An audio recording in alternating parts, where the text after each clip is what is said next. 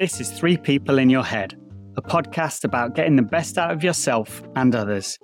Co hosted by John Fleming and myself, Matt Taylor. Sponsored by the International Transactional Analysis Association and the European Association for Transactional Analysis. So, what episode is this? This is episode two, Episode series two. one. Episode two. Take two. yeah, exactly. Exactly. Yeah. So this was originally recorded on the 31st of January 2020, before lockdown was even a thing. Oh my god. Yeah, Little did we know what was just about to happen. it's true. Yeah. The reason why we're doing this is to do a refresh of the Yeah, seven things. Yeah, update of the seven things you need to know about transactional analysis. And one of the reasons why we're doing an update of the seven things you need to know about transactional analysis is because there were some small inaccuracies, little details Little The- details. Yeah. the- We're- listened Not to well recently and thought, oh my goodness, that needs to be updated. Oops. but we were very young in our training at that point, and having reflected on it, we decided let's do it again. Let's share the seven things you need to know about transactional analysis so that anybody who's new to the field will have an idea of what this is all about. Absolutely. there's so many reasons why. If you've not listened to the podcast or if you've not read about TA really is worth having a look. There is so much so many rich models so many very accessible theories that very quickly you can get a grasp of and they start to enlighten you and improve your awareness of what's happening intrapsychically what's happening between you and another person you and a group of people within organizations and systems. It's just a rich body of Mm. work. And we think if you took a look, you'd benefit. So, here are the seven things that you need to know about TA. Number one, who founded TA? The founder of TA is a gentleman called Eric Berne.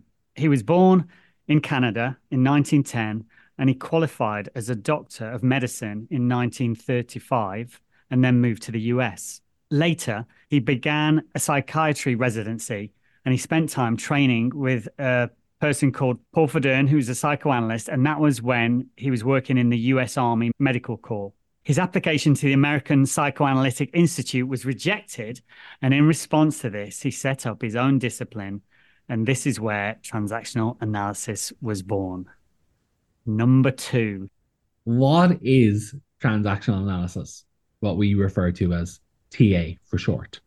So, according to the International Transactional Analysis Association, TA is a social psychology developed by Eric Berne. Berne's theory consists of certain key concepts that practitioners use to help clients, students, and systems analyze and change patterns of interaction that interfere with achieving life's aspirations. Over the past 40 years, Berne's theory has evolved to include applications in many fields, and research studies have evaluated the effectiveness of transactional analysis in a wide variety of contexts. Number three, where can TA be used? TA can be used in any arena or field where there is a need or a requirement for understanding individuals, understanding relationships, understanding communication, and systems. The main fields of application are psychotherapy, counseling, education, and organizational development. It's also commonly used in coaching, mediation, and facilitation, that kind of thing. Point four. what are the philosophical assumptions that underpin TA? Well, the first one is that people are okay. And this really means that you hold yourself and other people in unconditional positive regard. To understand this assumption in more detail, you could look at Franklin Ernst's OK Corral, where it talks about different life positions. A slogan that gets bandied around the TA community quite a lot is I'm okay, you're okay, which is one of four life positions in Franklin Ernst's model. This might help you or support you to understand more about what the philosophical assumption of people being okay really means. The second one is that everyone has the capacity to think. This means that everybody has ability to think, make decisions, and understand concepts, and that holding this in mind when working with people from all different backgrounds and contexts really important and that it is not the role of the practitioner to judge or decide how much capacity any one of us has rather that all of us do have capacity. The third one is that people can decide their own destiny and that these decisions can be changed if they wish so this really speaks to choice as being a central aspect in promoting autonomy in transactional analysis, uh, and autonomy really talking about at a psychological level. We'll talk more about autonomy shortly when we talk about the goal of TA. Point five. What are the underpinning principles of TA? The first one is open and transparent communication. So, this means that if you're using TA or you're in the world of TA, you would name things. For example, you might name your thought process, say what it is that you're thinking. You might name your feelings, express what's going on emotionally. You might name what you notice or what you become aware of. So, someone in the TA world might be described as a person who names the elephant in the room that everybody else is avoiding naming. You know, that sense that there's something going on here in this dialogue or there's something going on here in this group work and it's not being spoken to. So TA, open and transparent communication is one of the underpinning principles. The other one is the contractual method. So Eric Berne defined a contract or contracting as an explicit bilateral commitment to a well-defined course of action. And obviously embraces the philosophical assumptions that John was talking about.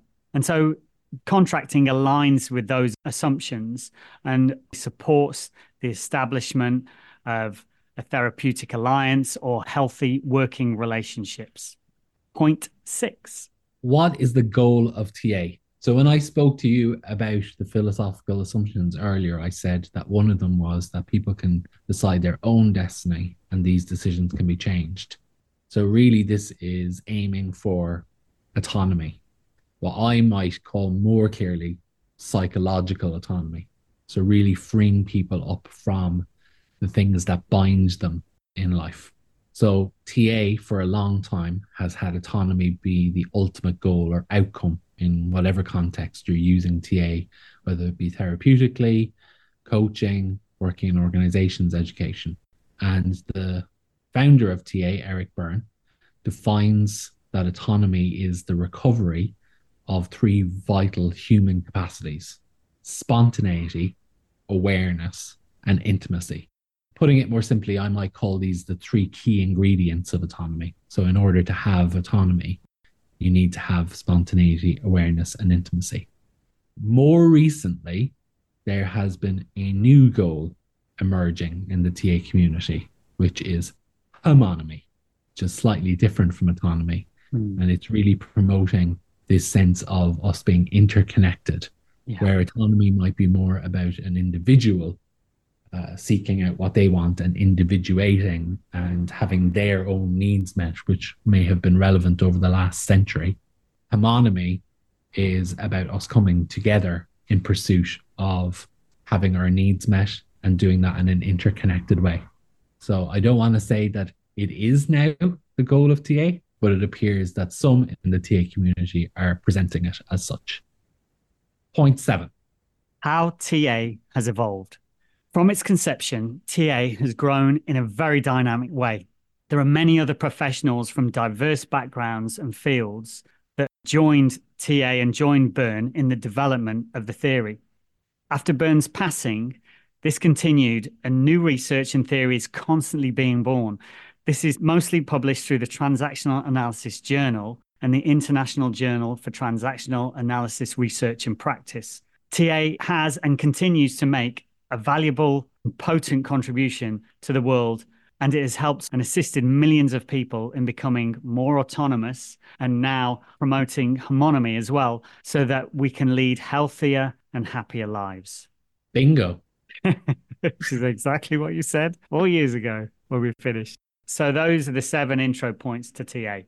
Actually, as you were sharing those, I thought this is really good. I'm really glad you mentioned homonomy. So, this sense of we-ness and hmm. how mm. We are all affected by each other. I think that's really important. Yeah. And I suppose incredibly important given the context we're all now living within with wars, climate mm. change, political unrest. Yeah. You know, it's uh, there's a sense I think in this century that coming together will be more important than individuating like we have been doing in the previous century. Yeah. And as you were sharing that as well, I thought there's so many principles here.